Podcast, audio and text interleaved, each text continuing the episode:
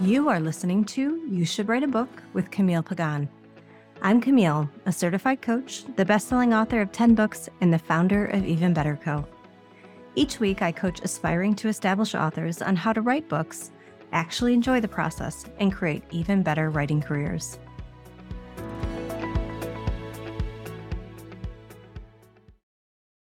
Hi, RaShonne. How are you? I'm good. How are you, Camille? I'm good. Thank you for being with me today. What can I give you coaching on today?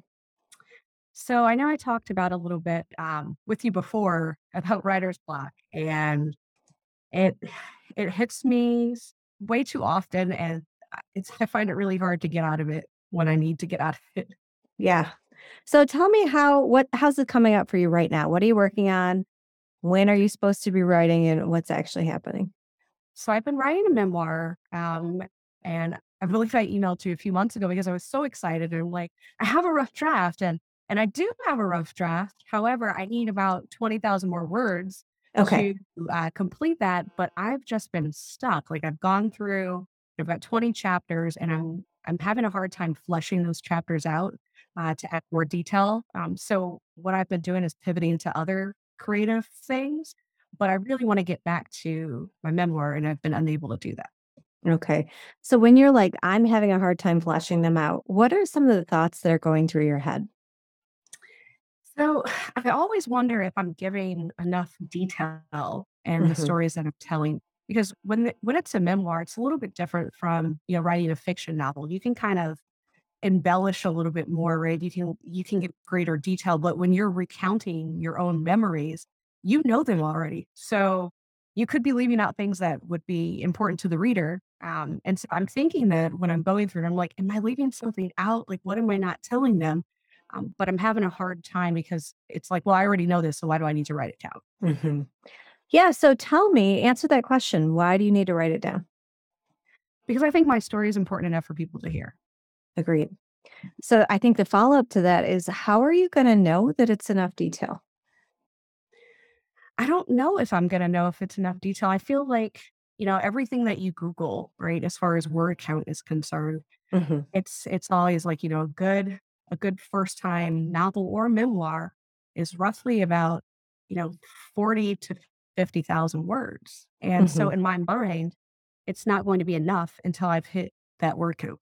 Yeah, I'd aim for at least 50. Um, it really depends on the genre, but I think that's a good amount to work with so that if you, depending on whether or not you want to self publish or work with a traditional publisher, they can say, here's where you need to add on, et cetera. But I am curious to know when you're thinking, I don't know if it's enough detail, how are you feeling? What's the emotion that's coming up in your body? Doubt. It, I don't know if that's really an emotion, but there's some there's Yeah, some doubt doubtful, there. sure. Very feeling definitely doubtful and um I don't I don't want to use the term useless because it's it's not the right word that I'm thinking of, but it almost makes me super dejected and hmm makes me feel like maybe this isn't what you should be doing. hmm So I guess that all goes it's all with doubt, right? Well, it's interesting. And trust me, I've been there. The feeling of doubt then leads to the action of doubting yourself. And that's where that writer's block is coming from. It's not that you have nothing to say, it's that you're questioning, which is leading to the feeling of doubt, which then leads to this whole crappy cascade of like, I'm not writing. I know I should be writing self judgment, doubting whether it's there, doubting, you know, it's like a very clear running right down the line. And it's all coming from your thoughts. Yeah, it, I think that's true, and and you know, you made me think of something else because it's a memoir, and people that are in it are still alive, right? hmm It's telling that line between how much do I give because these people that will be affected by what I'm saying. Oh, okay. So I think we're on to something here.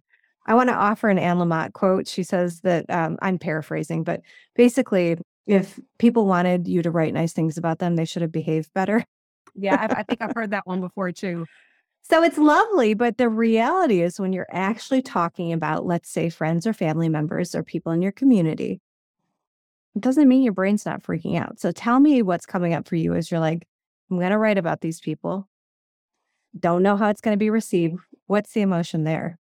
Yeah, that's fair, I guess. Um, and fear of disappointing people as well. Mm, Um, so I know like there's some aspects of it where about my parents and they're very sensitive people.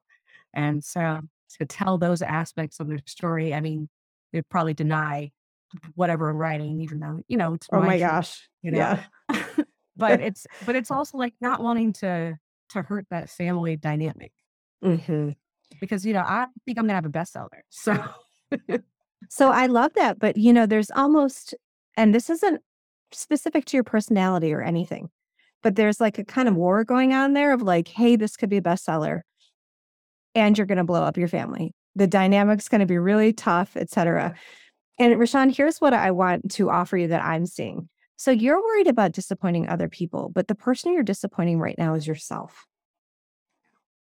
And what you're really afraid of is not the disappointment that might happen. Might not. We never know. Yeah. Um, little sidebar. I think I mentioned this in a previous episode, but every time we write about people, even by name, they rarely actually recognize themselves. It's always like the random people that you're like, I haven't thought about you in 72 years. And they're like, that was me in the book, wasn't it? You used a, a code name. I'm really your sister. And you're like, yeah, no. Well, let's just say someone gets hurt because people have their feelings and we can't control them. Our logical brains know all that. But our emotional brain is like, oh my gosh, danger, danger, go back in the cave, Yeah. stay safe, don't finish writing this book. Yeah. So, the worst thing that can really happen is a feeling that you feel rejected, also hurt that someone misinterpreted your good intentions in your work. Yeah. Um, maybe some sadness, right? Potential feelings that might come up for you. So I think there's an opportunity for you to have your own back here Yeah. and be like, listen, I can feel these feelings. It's going to suck. Never going to sugarcoat it for you. We don't want to run around feeling sad. But the minute we allow for it, it actually like doesn't take up so much space. Yeah, I, I think that's that perpetual people people pleaser uh, Mhm. mentality. You know, it, it comes from being an oldest and a middle child. So it's a weird Mhm. dynamic that I have, and you know, trying to save everyone. Um, so it, it takes time, and even at my big old age, you know, trying to to She's learn a how to spring chicken, listeners. she, she looks so young. Thank you. Yeah, but it's you know even coming to that, it, it takes a while to get to that point where you start to want to be true to yourself and Mhm. um, to own your your own story and not let other people impact that um, in a way that causes you to be silent. Right. So I think a lot of what brings us as writers to the work that really deep emotional self, we feel things really deeply. We observe things that lots of other people miss. Also makes so many writers prone to people pleasing. Mm-hmm. And for me, it's been really helpful to make that connection because it takes away the judgment. I'm not saying stay in people pleasing zone, like nothing good happens there, Yeah. but just seeing like some of that is okay because that makes me abil- like it gives me the ability to tell this story and to connect with people in this way. Um, but let's talk about owning your own story. What is it going to mean for you to finish this memoir and get it published? Why is this important for you? because I feel like there are other people that have similar experiences, and I know for myself growing up, knowing I wasn't alone. Um, Mhm. growing up in, in biracial, um, and even though you know I lived in a liberal state, quote unquote liberal state, um, we still experience racism. You know, Yeah. so so so dealing with that, right? So we have that aspect. Um, I know there are other people like me out there. Like there's there's a part where I talk about Mariah Carey in my book, and and hearing her songs for the first time and seeing her face and saying, "Hey, this is this is me. Like you are just like Yeah. me." and that made that helped me get through life and i feel like publishing this will help others get through you know life get through the, the issues they've been dealing with so, Yeah, that is so powerful. I think if we can connect what our work is to readers, even if it's one person, I'm usually thinking about writing to a single person who doesn't actually exist. Mhm. But I just know every time I write a story, someone is going to email me. And it's sometimes who I expect and sometimes not. right? I wrote this one book about a 53 year old woman going through a contentious divorce.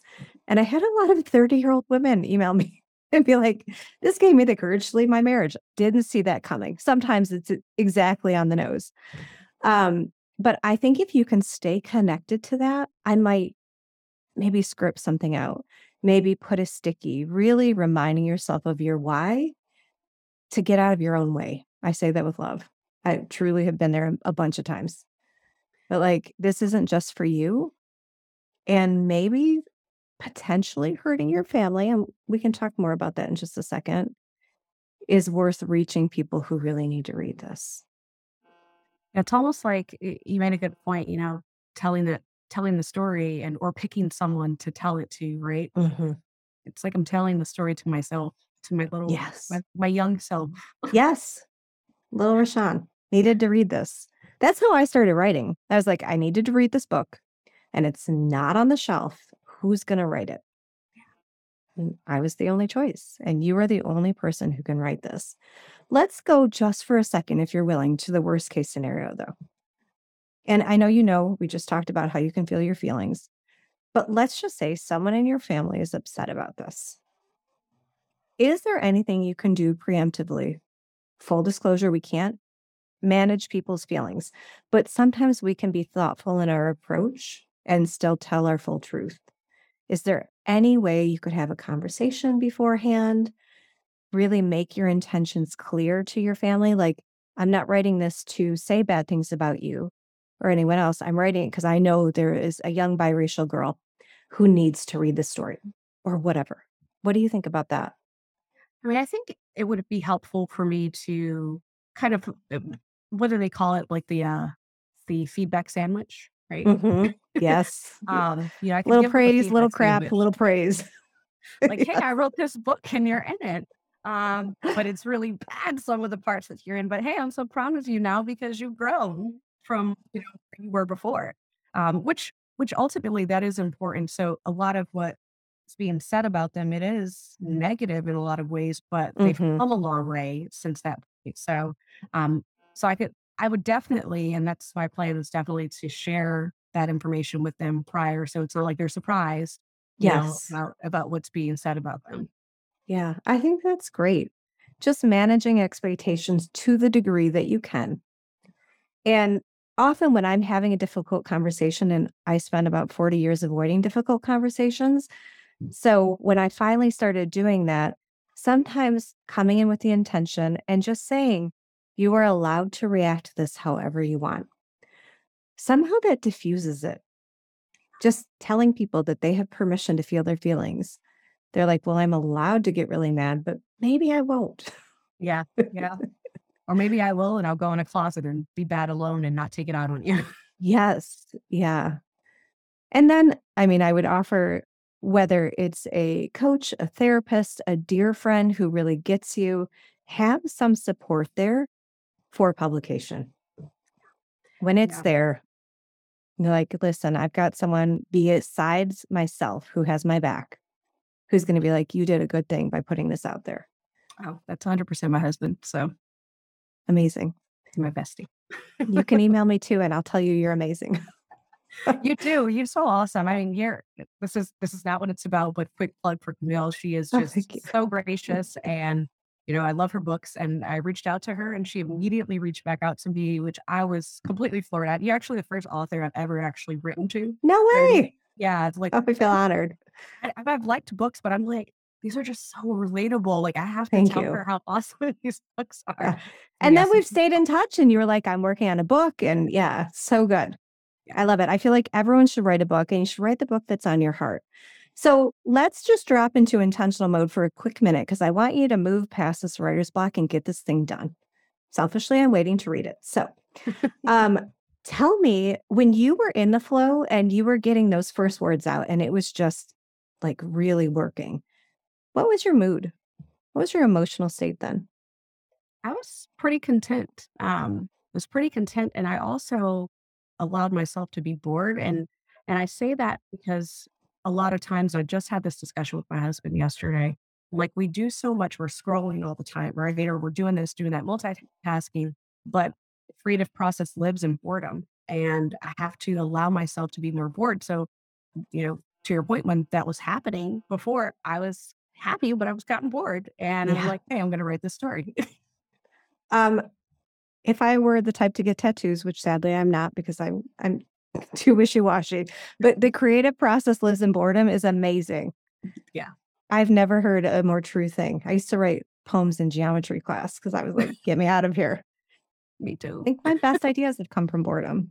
So you're feeling content, you're allowing yourself to be bored, you're sitting down and creating.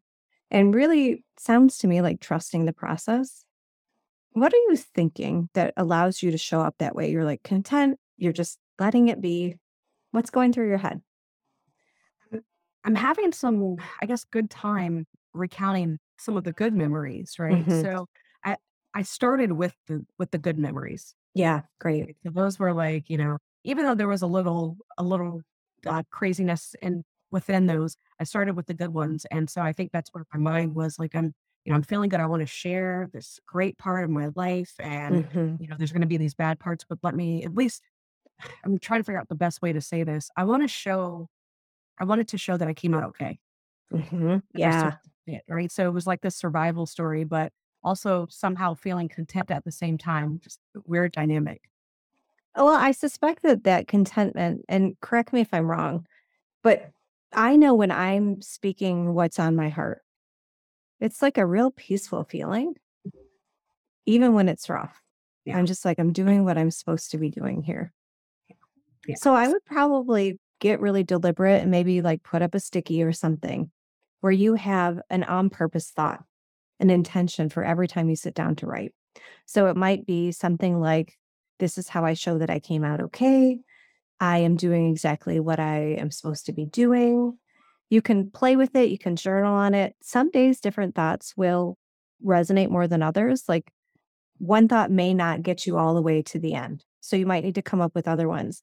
But I would be reflecting on what am I thinking when I'm content? I like that. I think that would be really helpful because I, you know, when I pivoted and did something else, I actually just finished a children's book and Oh my gosh, like I, I'm looking for an illustrator now. So, uh, amazing. so yeah, so like I kind of did a pivot when I had the writer's block because Mhm. I'm, because to your point, I was feeling content when I was writing it before, but then I started to get all up in my mind, my head, and oh, Mhm. people are going to be mad. So I'm like, let me do something a little bit different. And I wrote that book in 20 minutes and Oh my gosh. read it to multiple people, and they're like, this is amazing. Um, so, and it, I wrote it for my, my soon to be four year old. Um, so, Oh, but that, I think that helped because I did that. And then I immediately went back, um, I want to say like an hour later and was able to write another chapter in my memoir. Yeah, that's really good. So I would even consider the actions that you're taking that let you get there. And that might be like when you're you're writing a first or a second book, you're studying yourself to learn your own process. And that might be one of those things that gets you unstuck. Is like, I'm going to go do something creative if I really can't get out of my own way and do this thing. And the post it and the thoughts and the feeling state are not enough. What's the action? Because there's really amazing research showing that creativity leads to more creativity. Hmm. So there's no doubt that our thoughts create our feelings, which create our actions, but sometimes it goes the other way. And creativity is one of those ways where you're like, by being creative, I'm going to be more creative. Yeah, and it seems to be working. I love the intent note stickies though. Like that's something that I I definitely have to just put on my laptop and say, hey, this is what you're. And I also have to not let myself be around all people in my house uh, because my I love her. I love her. I love her so much. But my uh my three year old, she loves her mommy time. Uh huh. She Oh wants my mommy time twenty four seven. You know, she's she's obsessed. so, You so I got to have tell her mommy's writing a book. She, she's and she's gonna say, well, you already wrote one, and um, so yeah. Yes, kid, this is the business. This is how we do it. This is what we're trying to do. Mommy's trying to quit her job. Yeah. Oh my gosh, you can do it. It's going to be amazing. And I think it's good. I mean, you know, they don't stay young for long. Like I have an 11 and a 14 year old now. I'm just like, how did we get here? But I loved showing my kids that I was doing something important to me and it didn't always work out. Like some of the books that I wrote didn't get published. There was this one that I worked on for a long time. Publisher was like, yeah, no, we're not doing that book. I was mm. crushed. But my kids got to see me doing something for the sake of doing it because it was important to me. And then I got back up and I kept going. So all of that, like we're just teaching them even when we're not aware of it. It's beautiful. That's even more important too, that, you know, trying something and not stopping, right? Not letting it be failure because I think nowadays it's it's so easy to just, you know, move on to something new and you so you've got this like graveyard of lost ideas that you never really fleshed out, right? So pun intended, I guess, graveyard and flesh. Um, yeah, but it, it really sh- it shows it shows the kids that you know you're a, you never give up, you know, Yeah. and that's the type of, of that's what I want to do for my children. I have uh, uh, an older, he's a junior in college, and uh, a junior in high school. And the junior in high school, I really want to push her a little bit more because she's super talented in so many different ways, but she she will stop when it's Yeah. not her way. So I'm like, hopefully, you know, what I'm doing is going to show her like keep going. I would connect that why to the writer's block. And you could even try in a thought of like, I don't believe in writer's block anymore. I said this to myself at about book three. I had to write the draft in all caps. It was a nightmare. And I was like, you know what? You're just not using that term anymore. It doesn't exist for you. Other people enjoy it.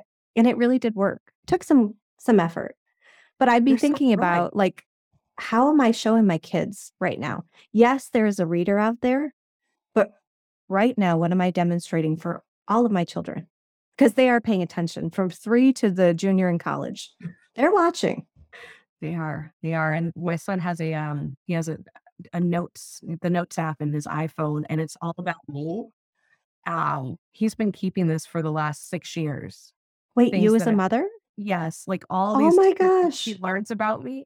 And so he'll like I'll say something and he'll bring out his phone. He's like, Yep, writing that down. So I don't know. He, he goes to Oh school for my media gosh. um media and film. So I Uh-huh. don't know what's gonna come up to this. but he's been taking notes on me. So so Wait, yeah, is is he gonna produce your memoir? I I feel like he's gonna know turn it into a film. I I would hope so. Uh, yeah, I would love for him to be the person to do that when, you know, he's still with school. But yeah, Love so it. you're right. They're definitely watching. Yeah. I just think for so many parents, that is fuel that even the reader isn't. I just think about what am I teaching my kids? And some of it's not good, but I try to keep showing up, keep doing the work, even when it doesn't work. Like that's what makes you a real writer. It's not the successes, it's not the bestseller list. That Those are fun. real person too. So Yeah, that's right. Yeah, you got this. I cannot wait to read it. no, no pressure. Yeah, no. Listen, I'll be here whenever you're ready. So you. good. Thank you so much for doing this. I really appreciate it. No problem. Thanks for that. Yeah. Want to get coached on this podcast? Visit evenbetter.co, that's evenbetter.co, to sign up and to learn more about how you can create an even better career as an author. If you enjoyed this episode, please take a second to leave a brief review. Thanks so much for listening.